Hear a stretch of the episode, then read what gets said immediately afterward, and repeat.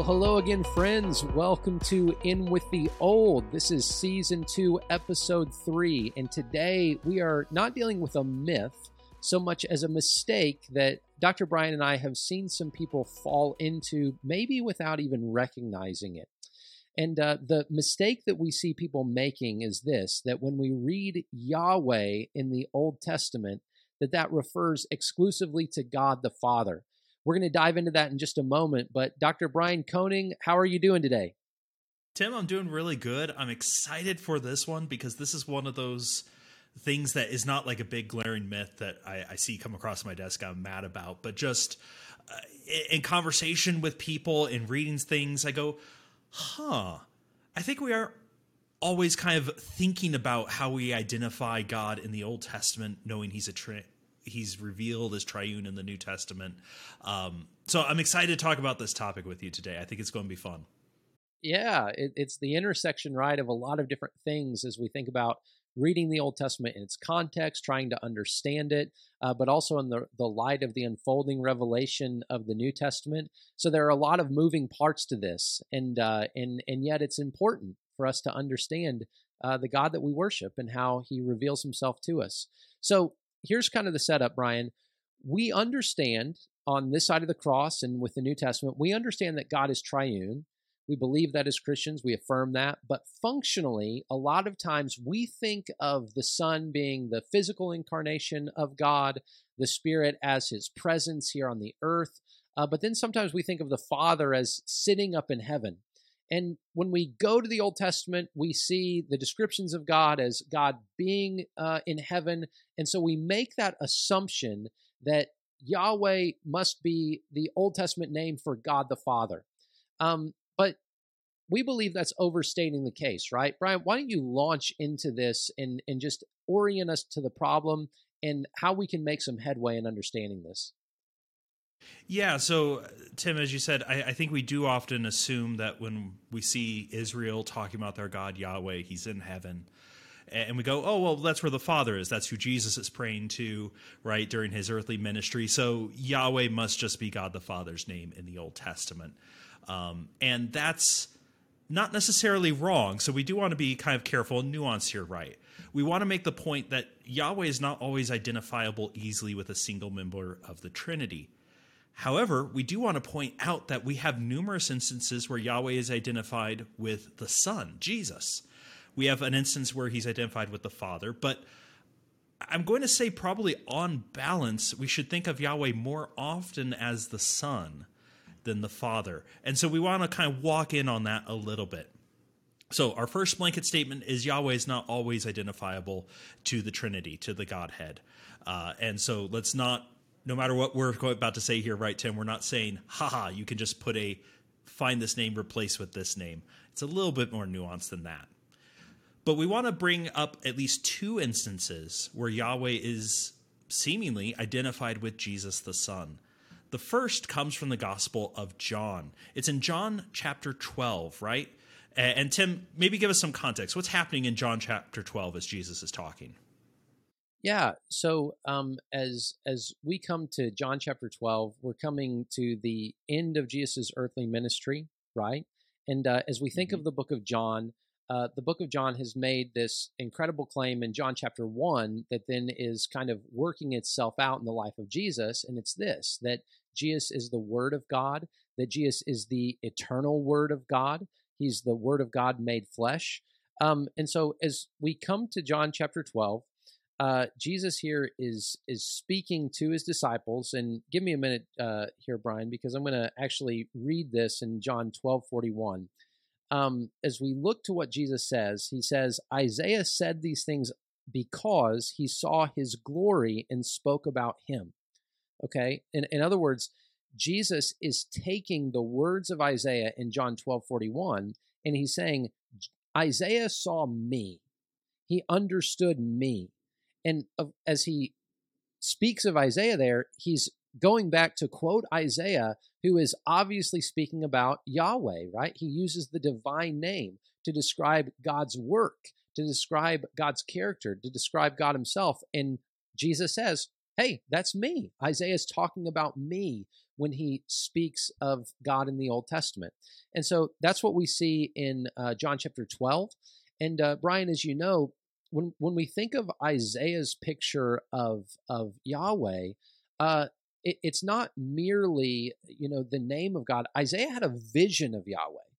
Uh, he had a mm-hmm. vision of God seated upon His throne, and as he saw the presence of Yahweh, uh, it's important that we see okay if Yahweh in Isaiah six is the same as Yahweh in Isaiah uh, forty, uh, or I'm sorry, let's see, the reference here is Isaiah uh, 6.10, right? If that's Yahweh, um, and Jesus says, that's me, then, of course, correlating it, Jesus is saying, the vision that you saw was actually my glory, right? Uh, not not some other god or not me as an addendum, but you saw my glory in that vision. And uh, and I had a professor Brian who who said this, and I, I think it's helpful as we consider this. You know, when we think of even why Jesus was crucified, why he was killed, uh, you don't get killed for saying things like "love your neighbor." You don't get killed mm, for saying, yeah. um, you know, turn the other cheek. But when you start saying things like "before Abraham was, I am," that's another reference in John. Or when you start saying things like, uh, you know, when Isaiah saw this vision, he saw my glory. That's the kind of thing that's going to get you killed. Why? Because again, the the the charge against Jesus was blasphemy, that he was claiming divinity for himself, which, of course, according to the Old Testament, is something that was uh, absolutely uh, the worst thing that you could do. Why? Because there is one God, and uh, to claim to be God was the gravest of offenses. So that's that's kind of some context there in John chapter 12, going back to Isaiah chapter 6, and yet Jesus Jesus refers to Isaiah 6 glory as his own glory. Isaiah spoke of him. Yeah, and this is one of the clearer examples as well because uh, Isaiah 6 listeners, right? That's the in the year King Uzziah died, I saw the Lord seated on the throne. I saw Yahweh. And Jesus is saying that person sitting there was not God the Father, that was me. And this is a theme, and Tim, I really like that you brought up starting in John 1 1, right? In the beginning was the Word. Mm-hmm. Um, my Greek is fairly rusty, but I'm sure for all of us, right? the Greek of John 1 1. In arche ein halagos, kai halagos proston theon, kai theas ein halagos. In the beginning was the Word, and the Word was with God, and the Word was God. John that doesn't, that doesn't to, seem rusty to me, Brian. I'll just insert that there. But go ahead. Well, any Greek beyond that, I'm lost. Uh, but that that's kind of locked in. Um, but John goes to great lengths to say, look, Jesus is the God of the Old Testament, has been with his people, because that's going to be a key point, as you said. Jesus, when he comes to the people of Israel, is not saying, hey, you need to accept something new about God. He says, I'm the God that's been with you throughout your history. I think of a little bit later in John chapter 1, right, when he's starting to call those first disciples, he references Jacob's ladder. He's like, You will see angels ascending and descending upon the Son of Man. Hey, there's the story from the end. John chapter 3, our most famous right passage that we quote out of John. Jesus is time and time again saying, just as the serpent was lifted up, so the Son of Man will be lifted up. Right? Trying to make these connections, and it culminates in John 12, where he says, Isaiah saw my glory. Isaiah 6. Um, so here we have a very clear identification, I, I think, of Yahweh being God the Son, not God the Father. And that's not the only one as well. Another one that I really like is from the book of Jude. So if you have listeners your Bible, go pick up Jude and go to verse 5. It always feels weird to reference single chapter books, doesn't it, Tim? Because you're like Jude 5. Yeah. And the verse? Well, no, no, it's Jude just 5 Jude 5. What? It's oh, wait, it. no, it's just Jude 5. yeah. So there's something interesting here. If you're reading from like the NIV or NASB, two translations I really like, by the way, you're going to read through it and uh, give me just a moment and I'll pull it up for us here but you're going to see something odd because you're going to not instantly wonder or not instantly connect why we're talking about Jesus here. So, reading from the NASB, Jude 5 says, Now I want to remind you, though you knew everything once and for all, that the Lord, after saving a people out of the land of Egypt, subsequently destroyed those who did not believe. Okay, this is part of Jude's whole right uh, worrying about apostasy. And he's leading off here saying, The Lord, after saving people from Egypt, destroyed them. The NASB says that, the NIV says that, but if you go to something like the ESV, the CSB, you're going to see it says Jesus. It's kind of interesting. This is a point where I actually disagree. I really like the NASB as a study translation, but they they I think oopsie here a little bit. See, there's a variant in the text. The earliest and most numerous uh, early example of this verse we have says Jesus saved people from Egypt and subsequently destroyed them.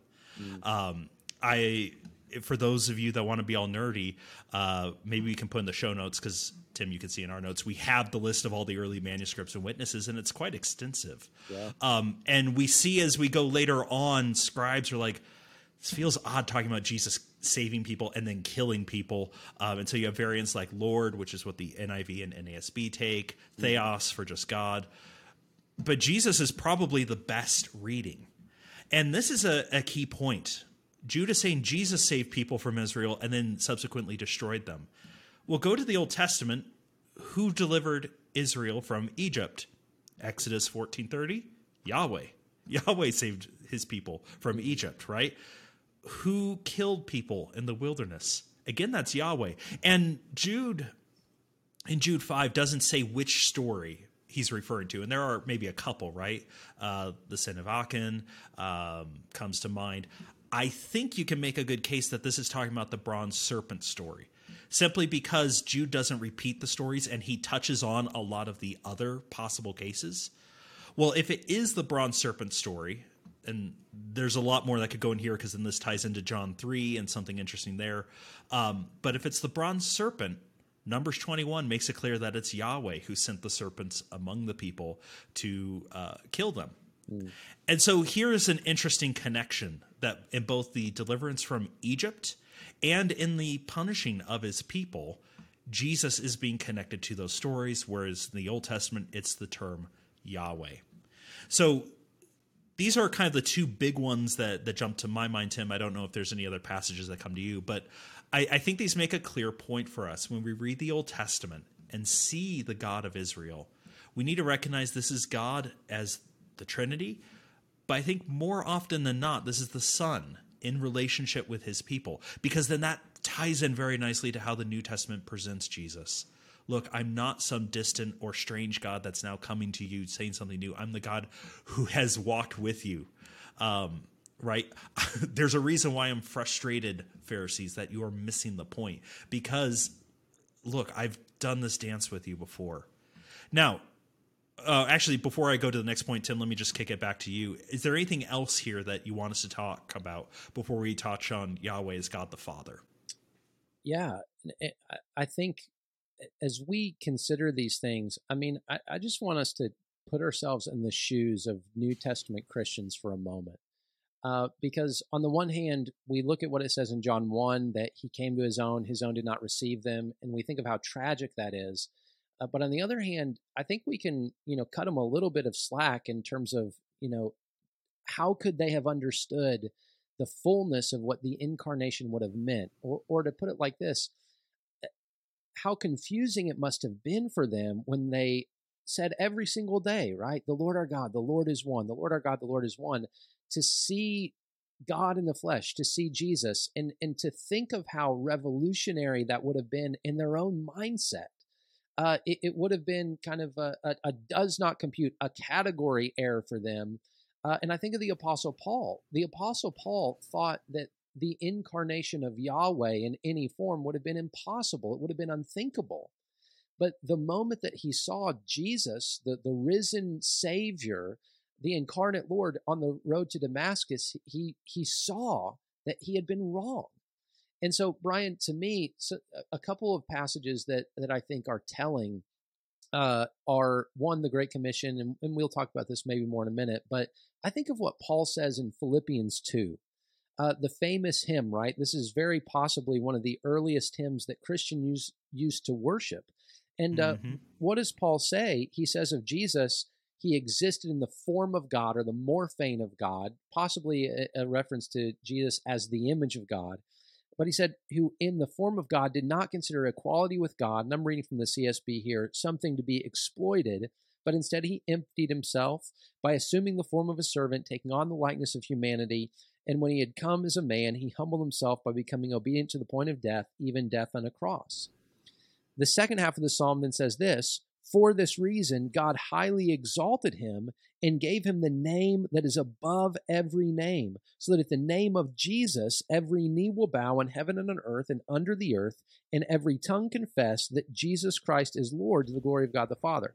Now, we know that. That's familiar, but what you may not know is that Paul in that hymn is actually quoting again from the book of Isaiah. Isaiah 45 23, where Isaiah says of Yahweh, that every knee and every bow, uh, uh, every knee will bow and every tongue will confess that Yahweh is Lord. So, mm-hmm. so think of how incredible that is that Paul, who was someone very familiar with the charge of blasphemy, blasphemy, and, and how incredible, in the most proper sense of the word, that would have been to people, he says, Jesus has received, or Jesus' name is Yahweh. Uh, at, at, which point that really busts the idea that you know the the that the divinity of Christ was a later innovation or invention of Christians. No. The idea of Jesus being Yahweh was essential to their understanding both of his identity and to his work. They worshiped him, and they worshiped him by intentionally identifying Yahweh, the God of the Old Testament, with Jesus Christ. And yet, of course, this is where the doctrine of the Trinity arises. They understood that even as he is Yahweh, he is also Son.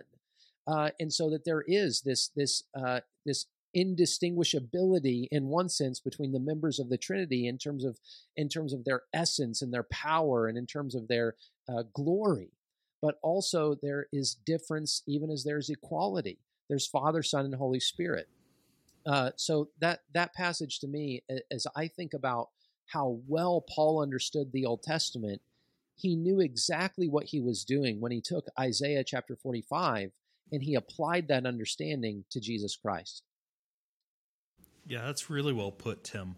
One thing I want to maybe push back, and maybe we could have a little discussion here about, though, sure, um, is how unique uh, the incarnation was going to be, and, yeah. and certainly it is new, and certainly it was unexpected. But going to John's gospel, because we've already referenced John 3 a little bit, mm-hmm. Jesus seems to be quite critical uh, about their fact that, that they aren't getting it. He says, Are you the teacher of Israel? Right? To, to Nicodemus. And yeah, yeah. The expectation is, well, you should have understood. Why am I explaining these two things to you?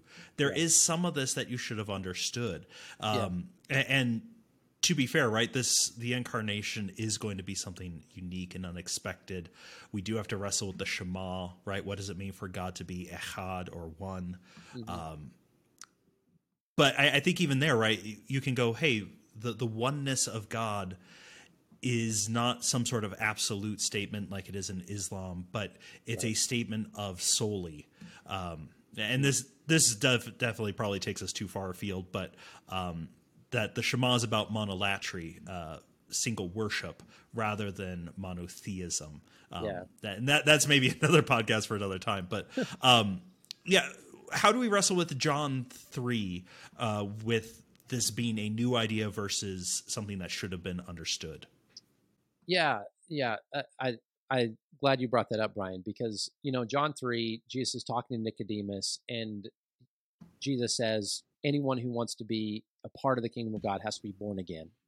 And Nicodemus, of course, replies, perhaps tongue in cheek, you know, how can someone be born, you know, come out a second time from the mother's womb? At which point Jesus responds, well, if you don't understand this, you won't understand anything. And right. and here's what I mean by that. I, I don't think they were expecting it in the way that it happened. You know, there's so many there's so many references in the Old Testament to God showing up, right? The day of the Lord the day of mm-hmm. Yahweh, or uh, you know even the the messianic uh, prophecies in Isaiah seven or Isaiah nine, right?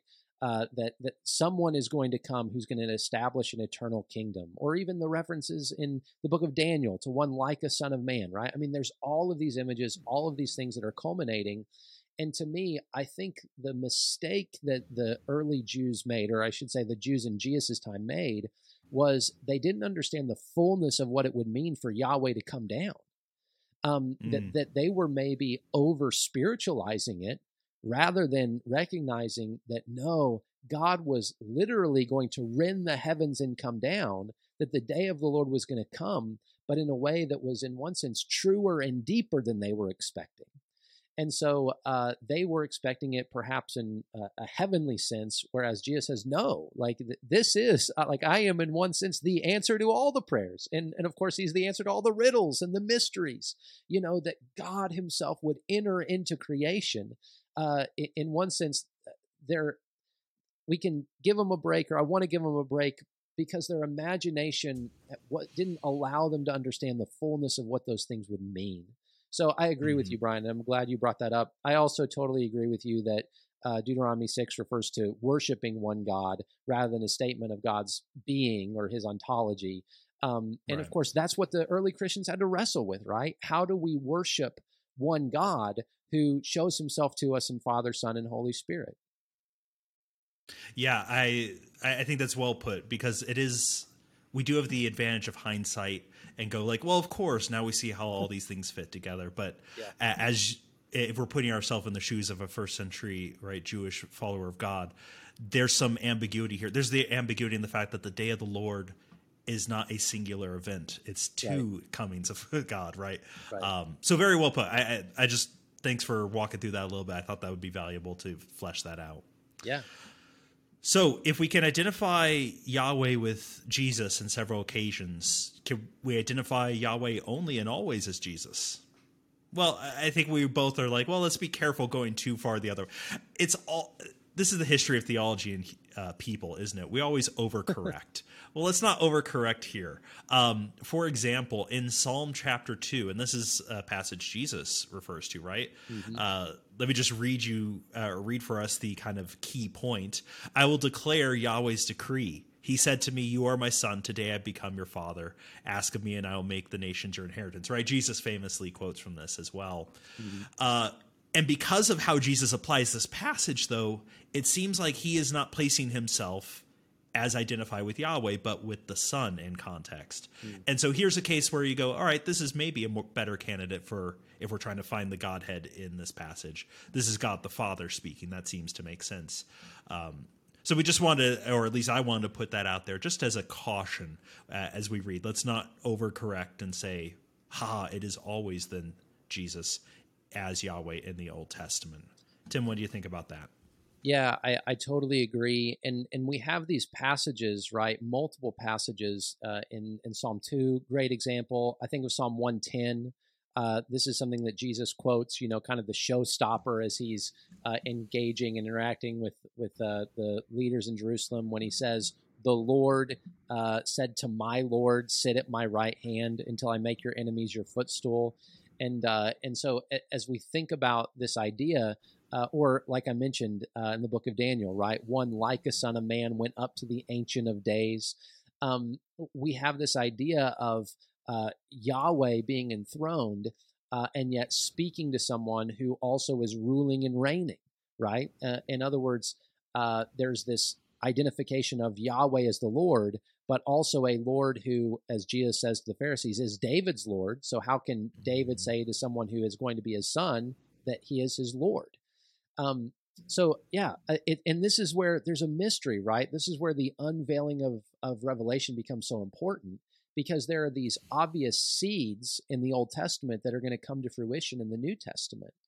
And uh, and and one last one that I'll mention, and this is where you know sometimes eh, with with these very heavy theological concepts, I like passages that that simplify it to some degree. And I think of the Great Commission, uh, where Jesus says, All authority in heaven and earth has been given to me. Therefore, go, make disciples, baptizing them. And then he says this in the name, singular, of the Father, Son, and Holy Spirit. And, and when we think about that, there should be, I hope, alarm bells going off. Well, what name is he talking about? Well, he's talking about the name Yahweh, right? The holy name of God, the name that God revealed himself to his people, the name that is above every name, the name that God swore by, right? The name that is holy. Um, Jesus himself identifies the name singular as Father, Son, and Holy Spirit. And that's where, even as we see uh, maybe a particular emphasis uh, in in the Old Testament as the Father speaking to the Son in Psalm chapter two, or, or similarly uh, in some of the pictures that we see in, in Daniel and, and even in Revelation. Uh, we see these things, but we also have to come back to this understanding that at the end of the day, uh, God's inner working is, in one sense, utterly mysterious. But when we see the Old Testament, I think for me, the bottom line is when we see Yahweh working, we're truly always seeing the triune God at work, even as we see perhaps one member who is speaking and, and taking front stage, if that makes sense. What do you think about that, Brian? Yeah, I, it's interesting that you point that out, right? Because we're reading Matthew there mm-hmm. in Greek. Mm-hmm. Um, and there's a debate, of course, right? What did Jesus speak in day to day life? Aramaic, Hebrew, Greek. Um, but when, when, you say the name, right, uh, mm-hmm. my mind goes here. I'm sure yours does as well. Out of reverence for the name Yahweh, it's not usually ever pronounced that. And in right. reference to it, you usually call it Hashem, right? The name. Yeah. Um, and, and, so my mind kind of goes, uh, there's an interesting connection here, right? As God chooses to reveal himself, names are important. They're the summation of the character of who the person is. Mm-hmm. And as Jesus is commissioning his disciples to go out, right, he is kind of pulling that together, saying, in the name mm-hmm. of God, you go forth. Um, and kind of placing that seal of understanding who you serve. This is not something that you only get to read the Gospels to understand who this God is. This is drawing from this rich tapestry and history of who God has revealed himself to be time and time again through the centuries, dealing with his people. And so, uh, Tim, I like how you said, let's not remove the mystery or the ambiguity where God has placed it here mm-hmm. um, with this revelation of who he is, how he is acting in time and space. I think that's important. I think of Deuteronomy 29 29. I've referenced it before on the podcast, but it's always one of those passages I come back to. Yes. The secret things belong to the Lord. There's always stuff that's beyond our comprehension that's has not been revealed by God. Um, and don't worry about that fully. But the things that have been revealed, Moses goes on to say, right, belong to us and our children forever, that we may obey them and so that kind of call to appreciate the the mystery and the ambiguity but not just go oh it doesn't matter. No the, the call to study and see what's there and to apply it and change it. So um, excellent points. Uh, i hope this has been a helpful episode. Uh, and, and, as I, I think we both said this isn't like a myth that we see out there but i think it's just kind of a, a mistake from not thinking oh well it's God. It must be just God the Father. Uh, mm-hmm. So I hope our, our discussion listeners and watchers has helped you kind of appreciate how Jesus has been present in the story throughout the Old Testament, that he's not a brand new character that shows up in Matthew. Instead, he is the God who has walked step by step with his people since the first page of the Bible. Yeah, well said. And uh, thank you, Brian, so much for uh, for being on this with me today. And uh, readers, as always, we want to hear from you. So uh, we mention this from time to time. Feel free to email us your questions or comments uh, at inwiththeoldpodcast at outlook.com.